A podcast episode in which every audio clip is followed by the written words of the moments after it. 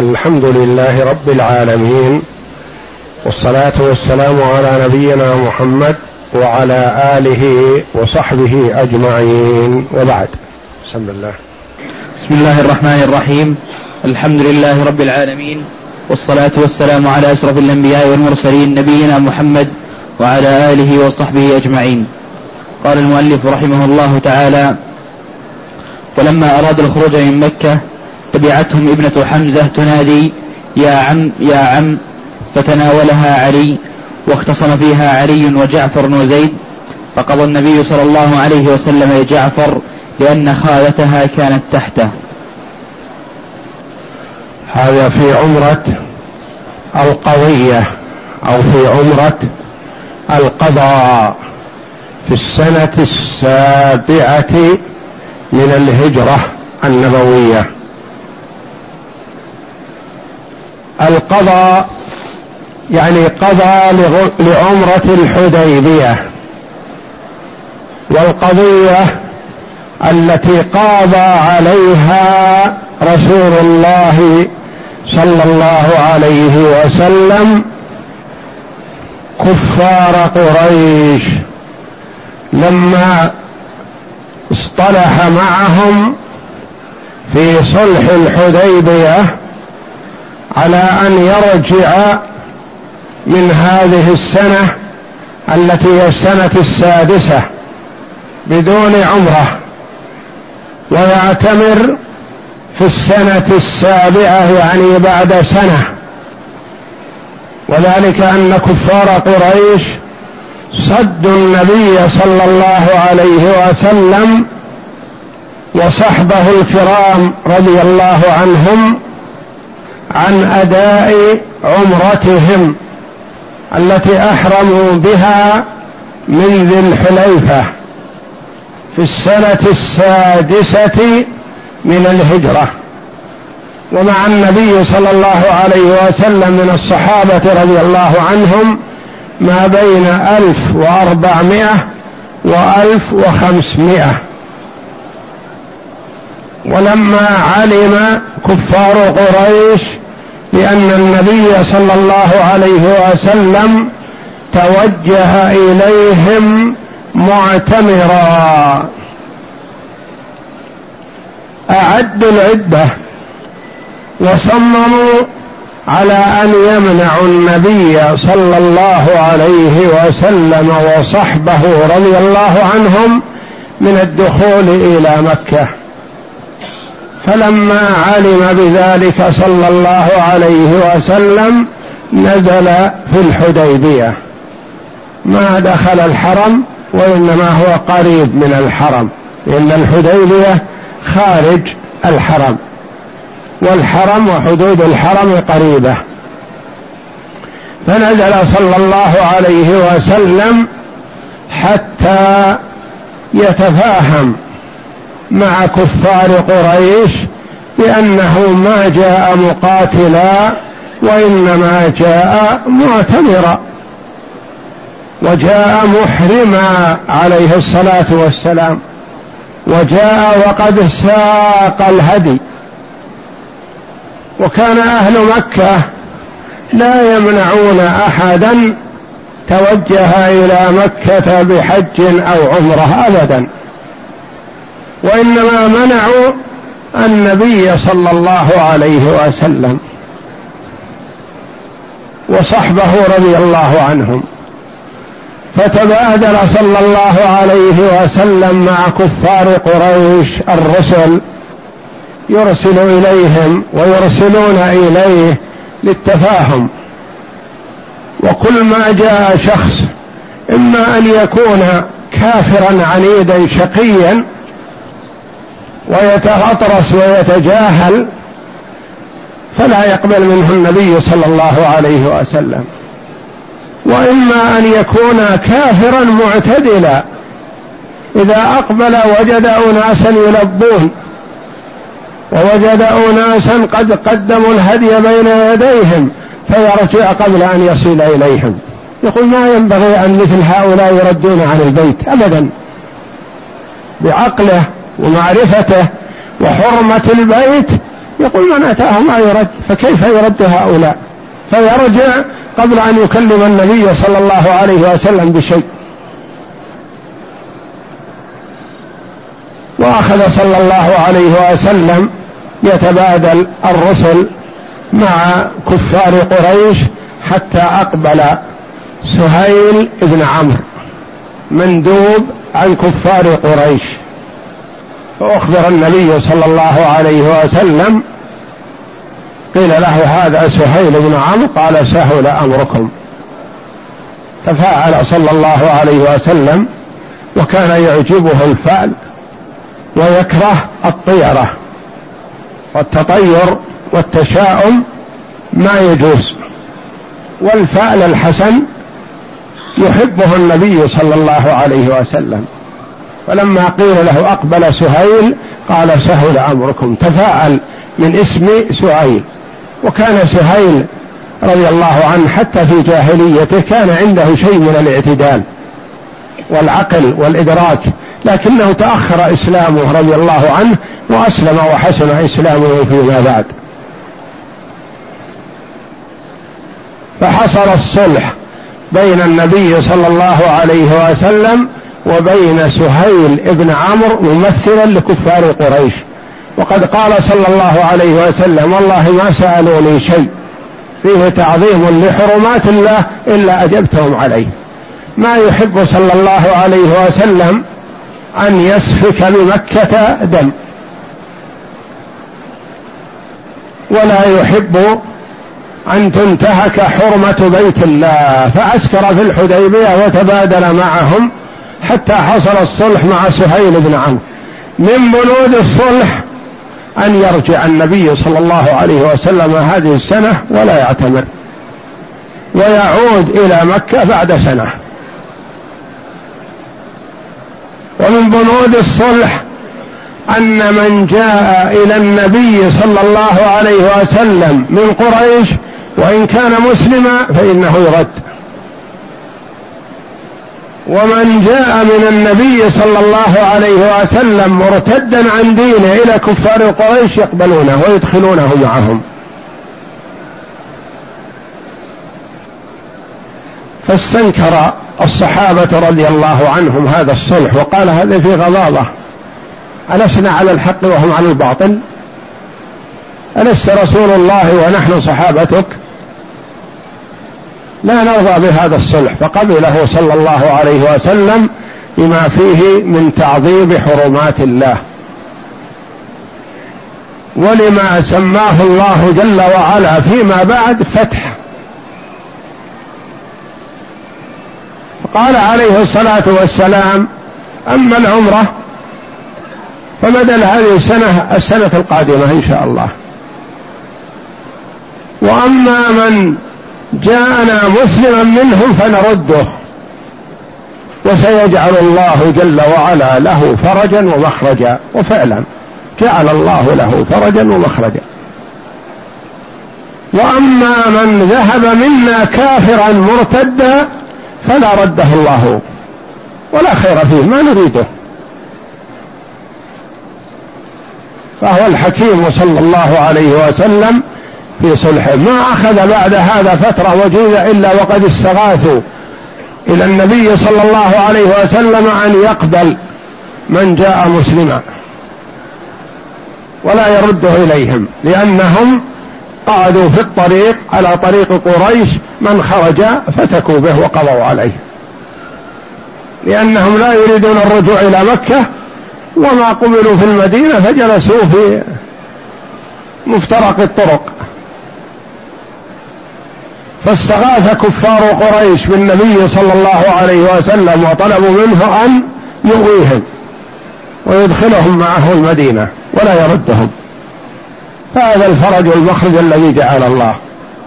وسماه الله جل وعلا فتحا مبينا لما ترتب عليه من دخول الناس في دين الله. ووضع الحرب أوزارها بينه وبين كفار قريش. فهو صلى الله عليه وسلم جاء في السنة السادسة معه حصيلة المسلمين ما بين 1400 و 1500 وجاء صلى الله عليه وسلم لفتح مكة في السنة الثامنة ومعه عشرة آلاف. كل هؤلاء الفرق العظيم كلهم أسلموا خلال هذه الفترة سنة وشيء. فهذا هو الفتح المبين.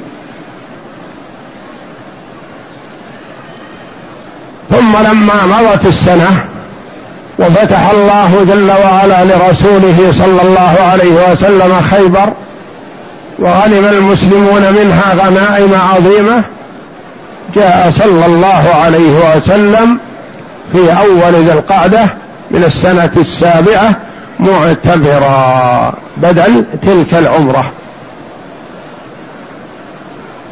ودخلها صلى الله عليه وسلم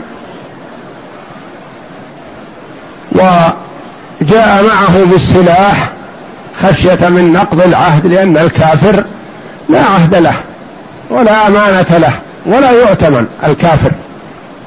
وإن أبرم ما أبرم من العهود والمواثيق. مشرك كافر بالله. ما يؤمن بالله وأن نقض العهود محرم ما عنده شيء محرم ولا حلال. فخشي صلى الله عليه وسلم من نقض العهد من كفار قريش فجاء بالسلاح وجعله قريبا من مكة. ووضع وأبقى عنده مئتي رجل يحرسوه وحتى إذا احتاج إليه وإذا هو قريب. وإن لم يحتج إليه ما أدخله مكة. فلما قضى عمرته صلى الله عليه وسلم أرسل إلى الجماعة الذين جلسوا عند السلاح جماعة يجلسون مكانهم ويأتونهم يقضون عمرتهم وما احتاج صلى الله عليه وسلم إلى السلاح. ثم إن كفار قريش من حقدهم وعداوتهم ما أحبوا أن يقابلوا النبي صلى الله عليه وسلم في مكة يلبي هو واصحابه خرجوا حول مكة وصعدوا إلى بعض الجبال يطلون على النبي صلى الله عليه وسلم من بعد. فقال بعضهم لبعض يقدم عليكم أناس ضعاف وهنتهم حمى يثرب لأن المدينة كانت تسمى قبل هجرة النبي صلى الله عليه وسلم إلى يثرب تسمى يثرب.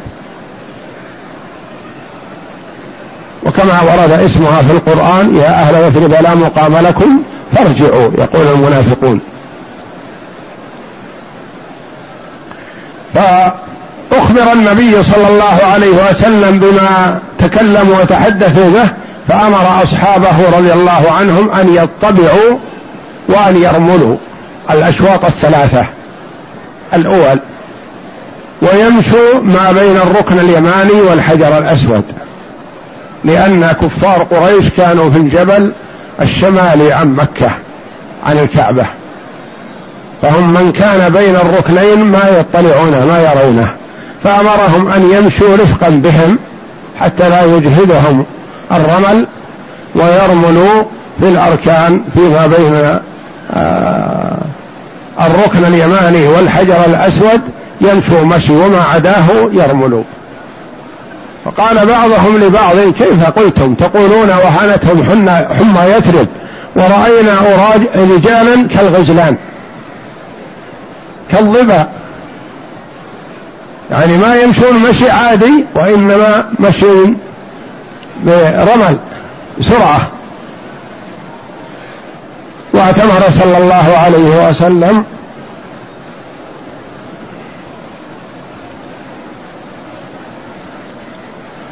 ثم إنه صلى الله عليه وسلم خطب ميمونة بنت الحارث أخت زوجة العباس بن عبد المطلب أم الفضل خالة عبد الله بن عباس فجعلت أمرها إلى العباس بن عبد المطلب رضي الله عنه فزوجها النبي صلى الله عليه وسلم. فعقد عليها النبي صلى الله عليه وسلم. ولما مضى على النبي صلى الله عليه وسلم ثلاثة أيام في عمرته ناداه بعض كفار قريش وبعضهم أرسل إليه علي قالوا يخرج عنا. تمت المدة. المدة والاتفاق على أنه يبقى في مكة ثلاثة أيام ويخرج. فقال لهم عليه الصلاة والسلام إني خطبت امرأة من عندكم وأتزوج فلا حرج عليكم أن تمهلون حتى أدخل بها ونضع الطعام فنأكل وتأكلون. ندعوكم إلى وليمة العرس. فأبوا. وقالوا يخرج. فخرج صلى الله عليه وسلم وأمر أبا رافع مولاه أن يتبعه ويلحقه بميمونة رضي الله عنها بنت الحارث أم المؤمنين فتزوج بها ودخل بها بسرف. ولحكمة يريدها الله جل وعلا تزوج بها في هذا المكان وتوفيت في هذا المكان فقبرت فيه رضي الله عنها وأرضاها. وحينما خرج صلى الله عليه وسلم من مكة بعد ثلاثة أيام جاءت ابنة حمزة بنت صغيرة تصيح وتتبع الرسول صلى الله عليه وسلم وتقول يا عم يا عم. ما تريد أن تبقى في مكة تريد أن تذهب مع النبي صلى الله عليه وسلم للمدينة لأن أبوها العب حمزة بن عبد المطلب رضي الله عنه. أسد الله وأسد رسوله صلى الله عليه وسلم ورضي الله عن حمزة. الشهيد في معركة أحد. فتناولها علي وأخذها لأنها ابنة عمه وزوجته فاطمة بنت محمد صلى الله عليه وسلم ورضي الله عنها ابنة عمها. فقال أنا أحق بها. فقال جعفر أخو علي رضي الله عنهم. قال أنا أحق بها. أنا ابن عمها وخالتها تحتي. خالتها هي زوجة جعفر بن أبي طالب رضي الله عنه. فقال زيد بن حارثة رضي الله عنه مولى النبي صلى الله عليه وسلم قال هي ابنة أخي أنا أحق بها. لأن النبي صلى الله عليه وسلم آخى بين المهاجرين ثم آخى بين المهاجرين والأنصار. ليتفطن كل واحد لصاحبه ويكون بينهم تعاون. وتفقد لأحواله. فآخى بين أبي بكر وعمر رضي الله عنهما. وآخى بين حمزة بن عبد المطلب وزيد بن حارثة رضي الله عنهما. فقال زيد هي ابنة أخي الذي آخى بيني وبينه النبي صلى الله عليه وسلم. فتخاصم فيها الثلاثة رضي الله عنهم خيار من خيار الأمة. زيد الذي كان يدعى زيد بن محمد وهو حب رسول الله صلى الله عليه وسلم. وعلي بن أبي طالب رضي الله عنه ابن عم النبي صلى الله عليه وسلم وزوج فاطمة رضي الله عنها. وجعفر ابن أبي طالب ابن عم النبي صلى الله عليه وسلم وهو أخو علي أكبر منه. تخاصم فيها الثلاثة.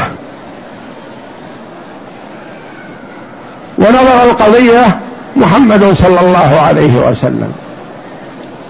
فقضى بها عليه الصلاة والسلام لجعفر ابن أبي طالب. وقال الخالة بمنزلة الأم. لأنه أدلى بأن زوجته هي خالة لهذه البنت بنت حمزة.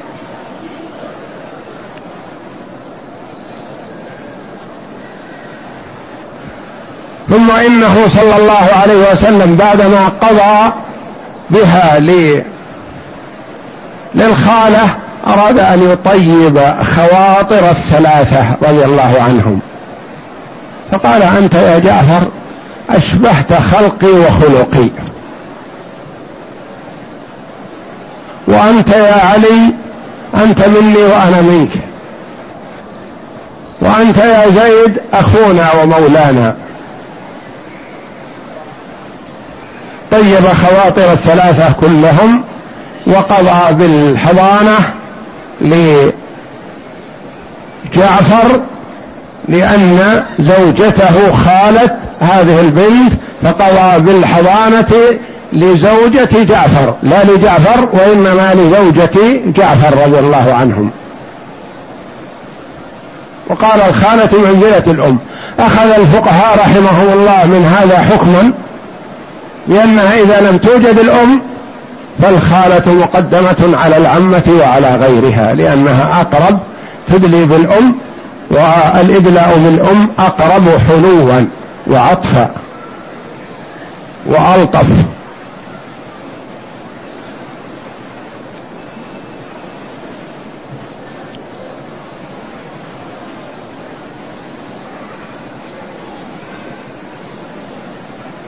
نعم. اقرأ. وفي هذه العمرة تزوج النبي صلى الله عليه وسلم بميمونة بنت الحارث العامرية وكان رسول الله صلى الله عليه وسلم قبل الدخول في مكة بعث جعفر بن أبي طالب بين يديه إلى ميمونة فجعلت أمرها إلى العباس. وكان بعث أبا رافع. نعم. وكانت أختها أم الفضل. فجعلت أمرها إلى العباس والعباس يعتبر زوج أختها. نعم. وكانت أختها أم الفضل تحته فزوجها إياه فلما خرج من مكة خلف أبا رافع ليحمل ميمونة إليه حين يمشي فبنى بها بسرف. وسميت هذه العمرة بعمرة القضاء إما لأنها كانت قضاء عن عمرة الحديبية أو لأنها وقعت حسب المقاضاة أي المصالحة التي وقعت في الحديبية والوجه الثاني رجحه المحققون وهذه العمرة الثاني أنها عمرة القضية يعني من أنها قاضى عليها رسول الله صلى الله عليه وسلم لأن عمرتهم تلك تامة والحمد لله. احسروا فنحروا هديهم وتحللوا مع النبي صلى الله عليه وسلم. نعم. وسميت هذه العمرة بعمرة القضاء. وهذه العمرة تسمى بأربعة أسماء القضاء والقضية والقصاص والصلح. وبعد الرجوع من عمرة القضاء بعث عدة سرايا هاك تفصيلها. أولا سرية ابن أبي بعدما رجع من مكة عليه الصلاة والسلام بعث مجموعة عدد من السرايا إلى ما حول المدينة. لأن الأعراب والكفار ما يهدؤون. إذا أوجسوا من النبي صلى الله عليه وسلم غفلة أو انشغال بأمر ما تسلطوا. فأحب صلى الله عليه وسلم أن يكسر شوكتهم وأن يريهم أن في الإسلام قوة وأنهم سيقاتلونهم ويمنعونهم مما أرادوا فكان يرسل البعوث والسرايا حول المدينة حتى لا تتسلط الأعراب على المدينة نعم. أولا سرية ابن أبي العوجاء في ذي الحجة سنة سبع من الهجرة في خمسين رجلا بعثه رسول الله يعني عمرة قضية في ذي القعدة وبعد رجوع صلى الله عليه وسلم من العمرة مباشرة أرسل هذه السرية في ذي الحجة في خمسين رجلا نعم. في خمسين رجلا بعثه رسول الله صلى الله عليه وسلم إلى بني سليم ليدعوهم إلى الإسلام فقالوا لا حاجة لنا إلى ما دعوتنا ثم قاتلوا قتالا شديدا. أولا كان عليه الصلاة والسلام يأمر رسله وسراياه وبعوثه أن يدعوا إلى الإسلام. ما يريدون غنائم ولا يريدون قتالا وإنما يريدون من الناس أن يعبدوا الله وحده. هذا هو الهدف. وما خلقت الجن والإنس إلا ليعبدون. ما أريد منهم من رزق وما أريد أن يطعمون. ومن أسلم وعبد الله وحده فهو المسلم له مال المسلمين وعليه ما عليهم. ولا يؤتر بشيء من ماله ولا يضايق وإنما يراد منه أن يسلم ليسعد في الدنيا والآخرة. فسعادته متوقفة على إسلامه. إن أسلم سعد في الدنيا والآخرة. وإن لم يسلم خسر الدنيا والآخرة والعياذ بالله ومآله إلى النار. لكن هؤلاء بنو سليم في, الم... في دعوتهم هذه قالوا لا حاجة لنا فيما تدعونا إليه. يعني ما نريد الإسلام. نعم. ثم قاتلوا. ثم قاتلوا قتالا شديدا جرح فيه أبو العوجاء وأسر رجلان من العدو. ثانيا سرية غالب بن عبد الله إلى مصاب أصحاب بش إلى مصاب أصحاب بشير بن سعد بفدك في صفر سنة ثمانية من الهجرة. بعث في مئتي رجل فأصابوا من العدو نعما وقتلوا منهم قتلا. نعما والمراد بالنعم إذا إذا وردت الإبل والبقر والغنم ويطلق على الإبل وحدها ويطلق على الجميع بهيمة الأنعام. والنبي صلى الله عليه وسلم قال لعلي فوالله لأن يهدي الله بك رجلا واحدا خير لك من حمر النعم. والأصل أن حمر النعم الإبل خاصة وهي أنفس أموال العرب. نعم. نعم. ثالثا سرية ذات أطلح في ربيع الأول سنة ثمانية من الهجرة. كانت بنو قضاعة قد, حشد قد حشدت جموعا كبيرة للإغارة على المسلمين فبعث إليهم رسول الله صلى الله عليه وسلم كعب بن عمير الأنصاري في خمسة عشر رجلا فلقوا العدو فدعوهم إلى الإسلام فلم يستجيبوا لهم وأرشقوهم بالنبل حتى استشهدوا كلهم إلا رجلا واحدا فقد ارتث من بين القتلى. لأنهم دعوا هؤلاء فأبوا. فقاتلوهم حتى نفد ما معهم من السلاح ومن الذخيرة فتسلط عليهم الأذى وقتلوهم ولم يبق منهم إلا واحد. تظاهر كأنه مات فتركوه فاستطاع أن يقوم ويمشي حتى نشط ولحق بالنبي صلى الله عليه وسلم رضي الله عنهم. نعم. رابعا سرية ذات عرق إلى بني هوزان في ربيع الأول سنة ثمانية من الهجرة كانت بنو هوزان قد أمدت الأعداء مرة, مرة بعد أخرى فأرسل إليهم شجاع بن وهب الأستي في خمسة وعشرين رجلا فاستاقوا نعما من العدو ولم, ولم يلقوا كيدا. ما لقوا؟ قتالا. ثم جاءت معركة مؤتة. وهذه معركة عظيمة معركة دامية ظهر فيها شجاعة المسلمين رضي الله عنهم حيث قابل ثلاثة آلاف مائتي ألف من الأعداء. وسيأتي الكلام عليها في الدرس القادم إن شاء الله. والله أعلم وصلى الله وسلم وبارك على عبد ورسول نبينا محمد وعلى آله وصحبه أجمعين. يقول السائل تجمع عندي أموال مبدأها قليل هللات. ثم تكاثرت واجتمعت لأناس أعرف بعضهم ولا أعرف البعض الآخر ولا أدري أحياء أو أموات. وأقول للتخلص من المال الذي للغير إذا علمت أحدا منهم فتوصله حقه أو تستحله. إلا إن كان فهمت منه الحل حينما ترك هذا الشيء أنه ما يريده لأنه شيء زهيد وما يريده فلا بأس عليك. وأما إذا كنت تتوقع أنه تركه استحياء وإنما يريده وتركه حياء فعليك إذا عرفته أن تستحله أو تعيد إليه حقه. ومن لم تعرفه فتتصدق به عنه براءة لذمتك. من باب التخلص إما للغير وصدقة عن صاحبه لا عنك أنت.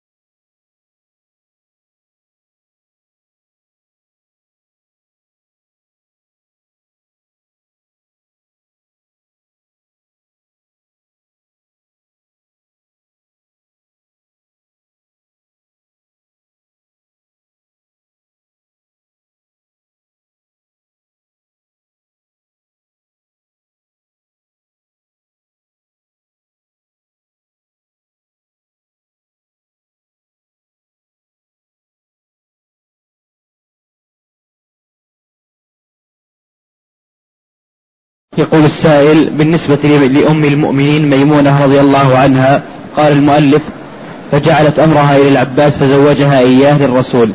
السؤال هل تزوج العباس لميمونة لكونه زوج أختها فقط أم هناك قرابة بينهما تسوغ له هذا الأمر أم هي خاصة؟ ميمونة بنت الحارث رضي الله عنها ما كان لها ولي مسلم وإنما ولا, وكانت في مكة ومكة ليست ولاية إسلامية ولا فيها حاكم مسلم. فهي جعلت هي نفسها جعلت أمرها للعباس والعباس ليس من أوليائها وإنما هو زوج أختها. وربما تكون معه أو عنده أو تحت عنايته وملاحظته. وهي مسلمة رضي الله عنها وأرضاها. فجعلت أمرها للعباس يزوجها. النبي صلى الله عليه وسلم وهي حريصة كل الحرص على هذا الزواج. فالعباس رضي الله عنه ما كان وليا لها وإنما هي جعلت ولايتها إليه. وهكذا المرأة المسلمة أحق بولايتها أولياؤها. فإذا لم يكن لها ولي مسلم فالحاكم البلاد التي هي فيها هو وليها. لقوله صلى الله عليه وسلم لا نكاح إلا بولي. وأي امرأة أنكحت نفسها فنكاحها باطل باطل باطل. فإن اشتجروا يعني الأولياء فالسلطان ولي من لا ولي له. لكن إذا كانت المرأة في بلاد ليس فيها سلطان مسلم فتجعل أمرها لأحد المسلمين ويزوجها.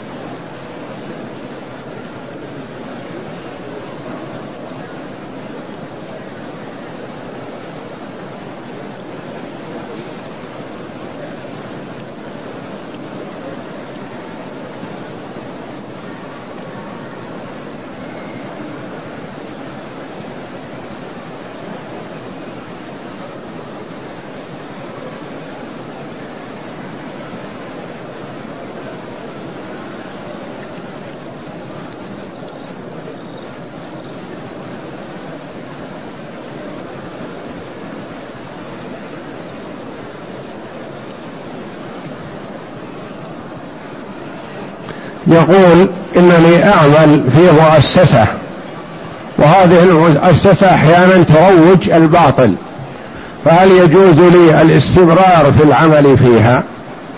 والجواب إذا كان عملك فيها ترويج للباطل فلا يجوز لأن الله جل وعلا يقول وتعاونوا على البر والتقوى ولا تعاونوا على الإثم والعدوان والنبي صلى الله عليه وسلم لعن في الربا خمسة. الآكل والموكل والكاتب والشاهدين.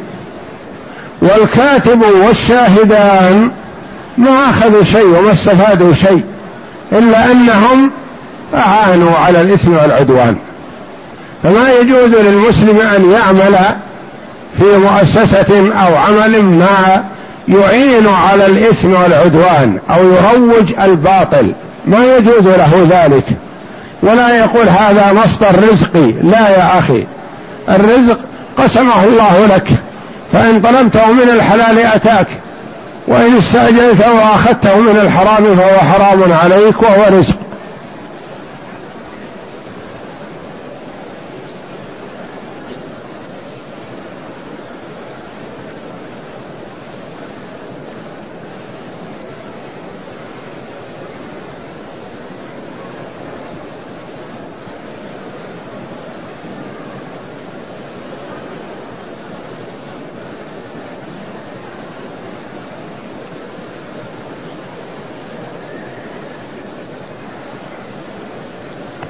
يقول السائل ما حكم رفع اليدين مع التكبير في صلاة الجنازة؟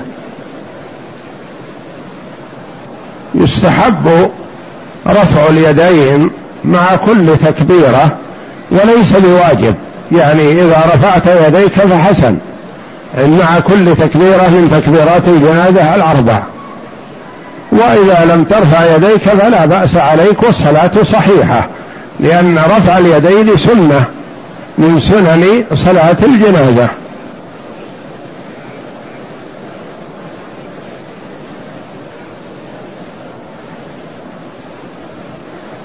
يقول السائل هل يجوز الصلاة وراء رجل مسبل يداه ولا يضعها على صدره طوال الصلاة؟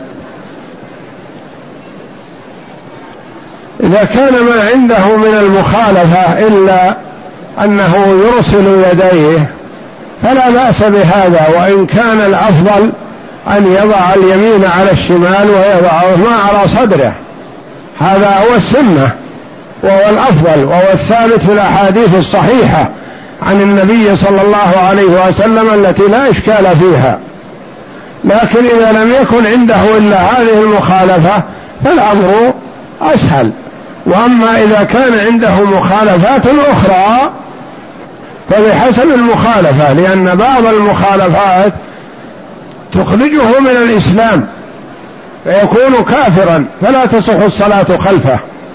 وبعض المخالفات لا تخرجه من الإسلام وتصح الصلاة خلفه.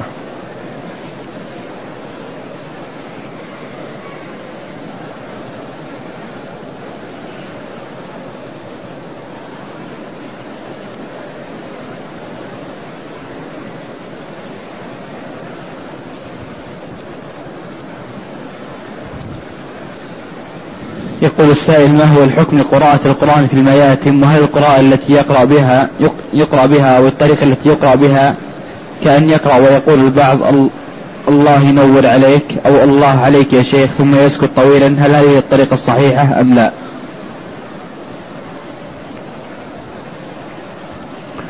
قراءة القرآن في المآتم والأحزان هذه بدعة ولا يجوز. لأن القرآن كلام الله جل وعلا. القرآن نزل ليكون تشريع للأمة. منهج حياة الأمة القرآن. ما يعلن عند الوفاة يقرأ. هذا من الاستخفاف بحق كتاب الله جل وعلا. ومن البدع المحدثة. وإنما الواجب على المسلم في المصائب والمآتم ونحو الصبر والاحتساب والرضا بقضاء الله وقدره. ولا يجعل القرآن مثلا علامة الحزن أو علامة المصيبة. القرآن أعلى مستوى من هذا. كلام الله جل وعلا. لا يأتيه الباطل من بين يديه ولا من خلفه. تنزيل من حكيم حميد. نزل ليكون منهج حياة للمسلم من حين تكليفه إلى أن يموت. وكان النبي صلى الله عليه وسلم لما سئلت عائشة رضي الله عنها عن خلقه صلى الله عليه وسلم قالت كان خلقه القرآن. فهو عليه الصلاة والسلام يأخذ بالقرآن. وصفته وأخلاقه ومنهجه وتعاليمه في القرآن.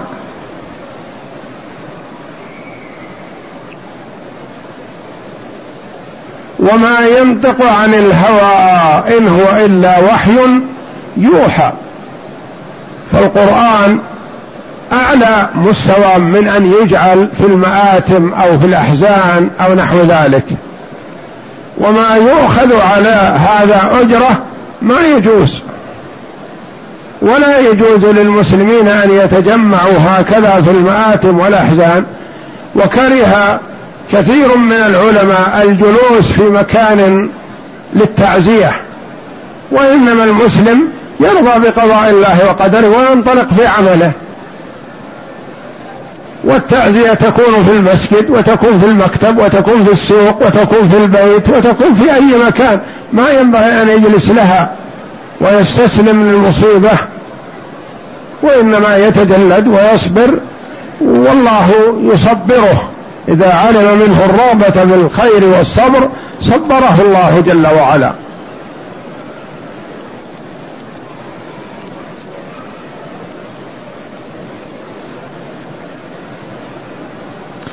يقول السائل في حياة البرزخ هل يدخل المؤمن الصالح الجنة حقا؟ وهل يرى الرسول صلى الله عليه وسلم؟ حياة البرزخ. البرزخ ما بين الموت والبعث. إذا مات الإنسان إلى أن يبعث فهذه حياة البرزخ ودار البرزخ. والناس يتفاوتون فيها تفاوتا عظيما. منهم من يكون في روضة من رياض الجنة ومنهم من يكون طير من طيور الجنة يسرح فيها ويعود ويأوي إلى قناديل معلقة تحت العرش.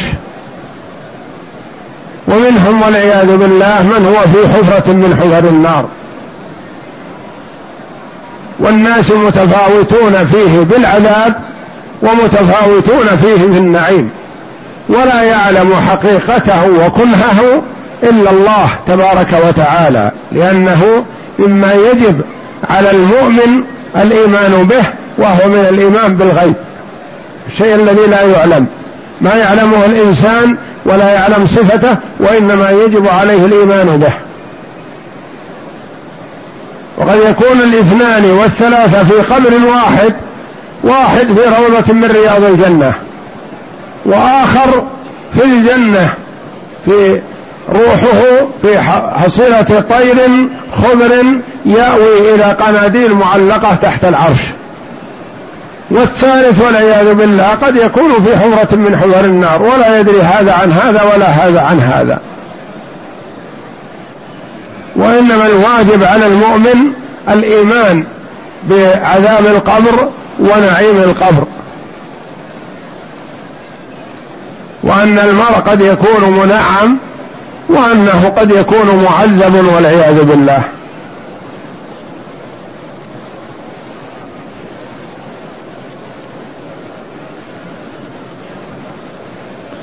يقول السائل رجل واقع زوجته وهي حائض فما حكمه في الشرع وما الكفارة؟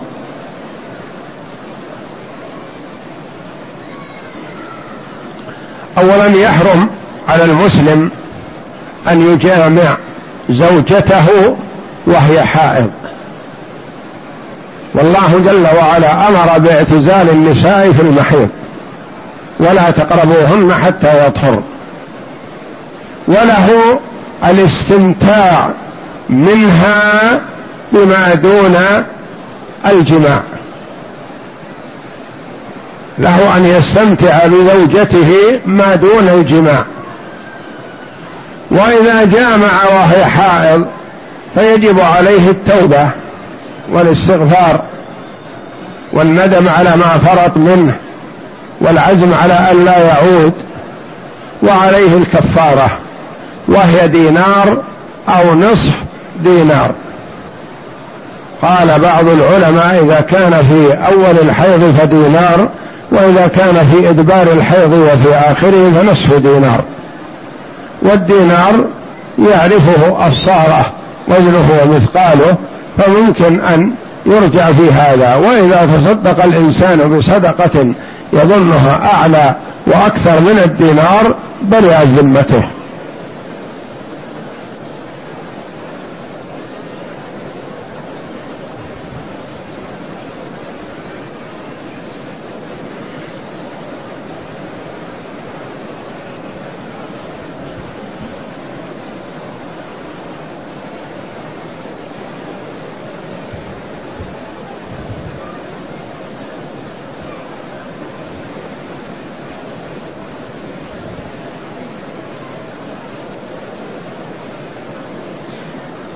يقول السائل إن رجلا أصيب بمرض ولم ولم يلقى علاج إلا الكي البارد في ولا يريده هل هذا من الكي المنهي عنه بالسنة وهل يتعارض مع التوكل؟ أولا الكي ذكره النبي صلى الله عليه وسلم من العلاج إلا أنه كرهه عليه الصلاة والسلام الكي بالنار وأما هذا الذي يذكره الأخ يقول كي البارد هذا ما أعرفه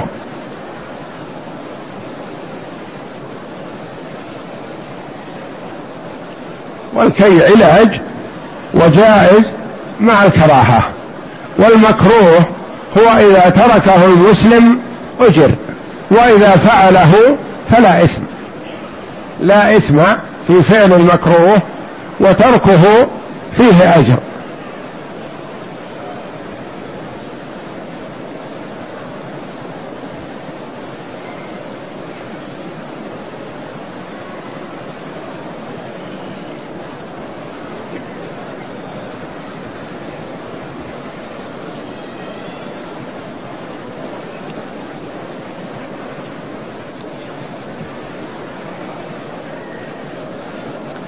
يقول السائل شخص ساعد شخص آخر على ضرب إنسان فمات هذا الإنسان. فماذا على الشخص الذي ساعد الآخر على قتل أخيه؟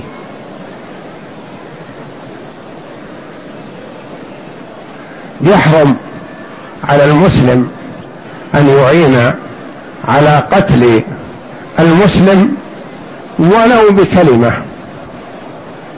ومن شارك في قتل مسلم بالضرب فهو إذا طالب الأولياء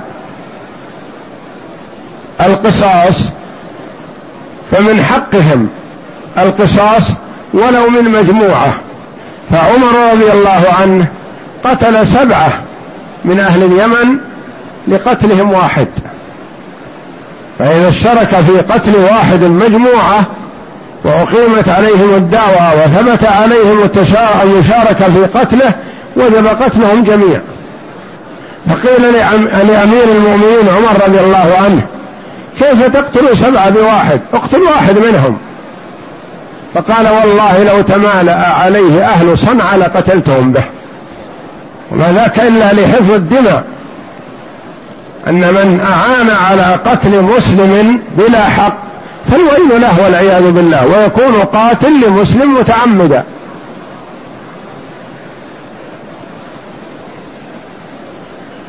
وهذا عليه إرضاء أولياء الدم أولياء القتيل مع الاستغفار والتوبة والندم إلى الله جل وعلا وقتل العمد ليس فيه كفارة لأنه أعظم من أن يكفر. قتل الخطأ فيه كفارة وهي عتق رقبة فإن لم يجد فصيام شهرين متتابعين. يعني إذا كان خطأ أما قتل متعمد فهو متوعد بالوعيد الشديد ومن يقتل مؤمنا متعمدا فجزاؤه جهنم خالدا فيها وغضب الله عليه ولعنه وأعد له عذابا عظيما. فهو متوعد بالوعيد الشديد ولا يحرم من التوبة. إذا تاب فالله جل وعلا يتوب عليه وعليه حقوق. حق للمقتول وحق لأوليائه. فإذا سمح أولياؤه أو أرضاهم بقي حق المقتول هو وإياه يتحاكمون عند حكم عدل يوم القيامة.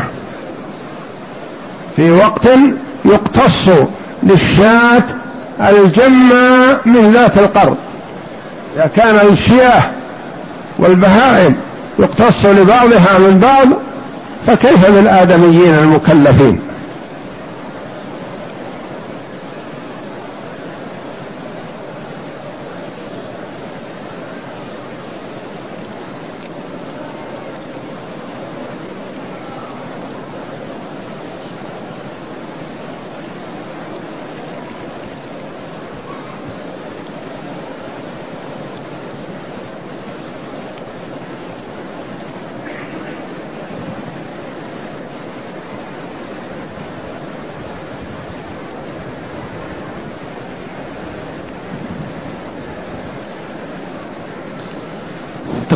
السائلة أنا متزوجة من شخص يغيب عني ويهجرني فترة طويلة. قد تصل إلى سنة وزيادة بدون سبب مقنع وهو متزوج من أربع نسوة. فما حكم سفري وخروجي بدون علمي علما بأنه لا ينفق علي ولا يسأل عني.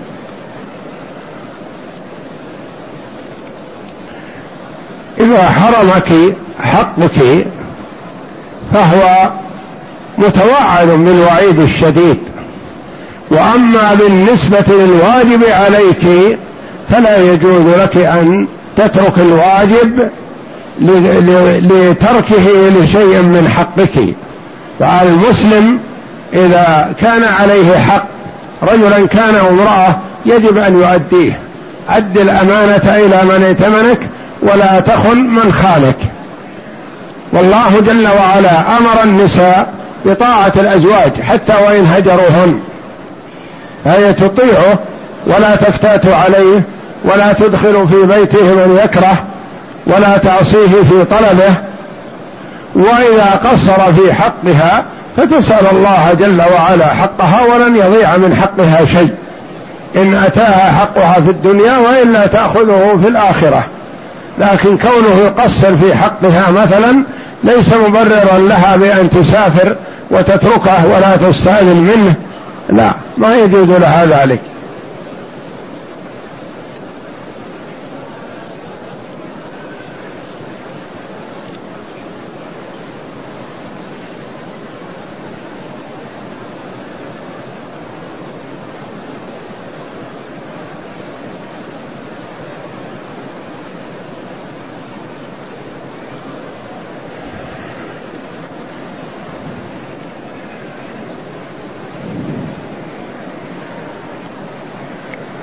يقول السائل بالنسبة للدم الذي ينزل من دم البكر بعد الزواج هل يبطل الوضوء؟ كل ما يخرج من السبيلين من القبل والدبر فإنه ناقض للوضوء على أي حالة خرج دم أو غيره أو مذي أو مني أو بول والمني طاهر وليس بنجس وإنما هو موجب للاغتسال. وكمن احتلم مثلا وهو نائم وخرج منه المني فيجب عليه الاغتسال والمني طاهر. وأما الدم فهو نجس وناقض للوضوء ولا يمنع من الصلاة إلا دم الحيض ودم النفاس هو الذي تسقط الصلاة به عن المرأة. وأما ما عداه من دم الاستحاضة ونحوه أو دم إسقاط قبل أن يتبين في خلق إنسان قبل ثمانين يوما من مدة الحمل فهذا لا تترك له المرأة الصلاة لأنه ليس له حكم النفاس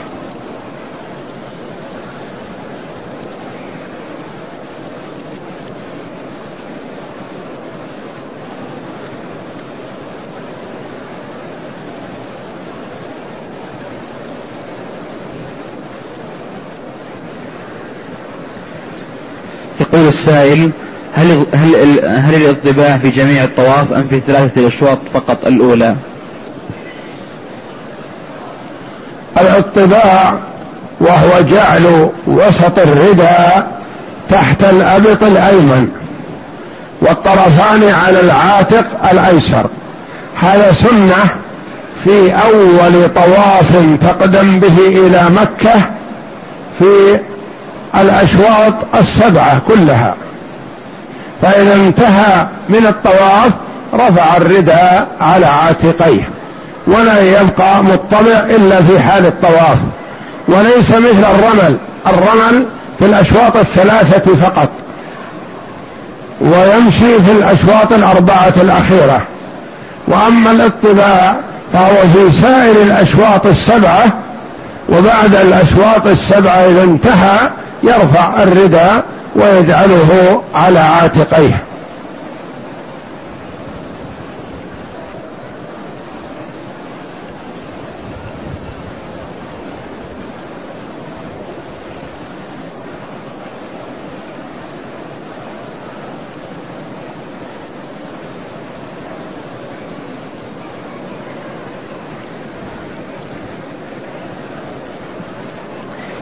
يقول السائل إذا لبس الرجل الثوب الطويل أسفل القدم ويقول لا أقصد الكبر فماذا نقول له؟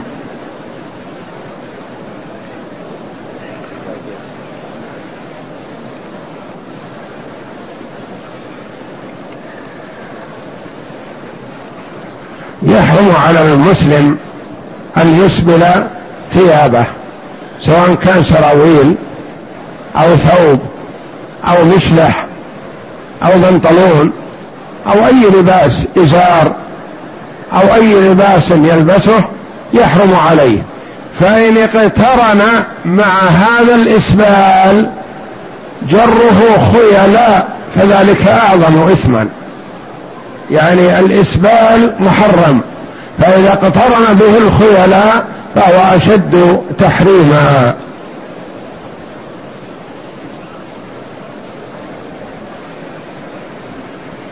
يقول السائل هل الصلاة داخل حدود الحرم تعدل الصلاة في الحرم؟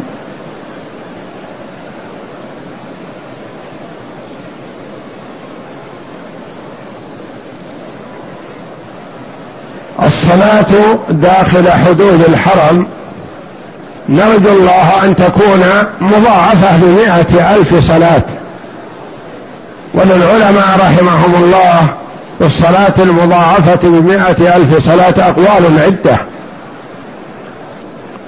لكن القول الذي اختاره جمع من العلماء أن الصلاة المضاعفة ما كان داخل الحرم يعني حدود الحرم ومزدلفة ومنى من الحرم.